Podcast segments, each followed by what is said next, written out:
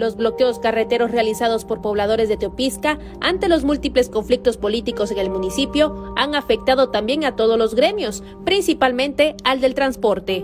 No estuvimos en, nuestra casa, entonces estábamos durmiendo en los vehículos, eh, mal comidos y, la realidad pues no nos afectó bastante, no, no rendíamos pues lo que es lo económico del vehículo, siempre estuvo baja lo del transporte, lo del pasaje. Dichas manifestaciones perjudicaron la economía de miles de familias. Sin embargo, desde este jueves 22 de septiembre parece que todo volverá a la normalidad. Pues desde el fallecimiento del presidente que teníamos electo, pues ahí empezó la afectación de que hubo otras personas que, querían formar un consejo y, y pues no respetaron el cabildo como debe ser, ¿verdad?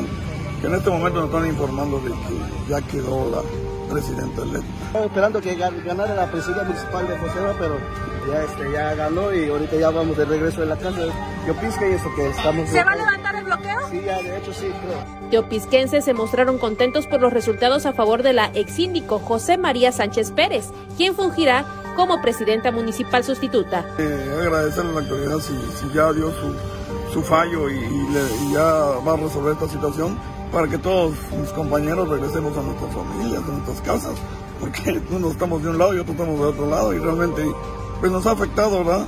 Eh, hasta un poco de desunión familiar, ya que nuestros hijos, nuestras esposas pues, están solas y nosotros de este otro lado, o sea que, que vaya al gobierno, que nos tome un poquito más de atención y podamos ya este, vivir una vida tranquila y en paz. Para Alerta Chiapas, Carolina Castillo.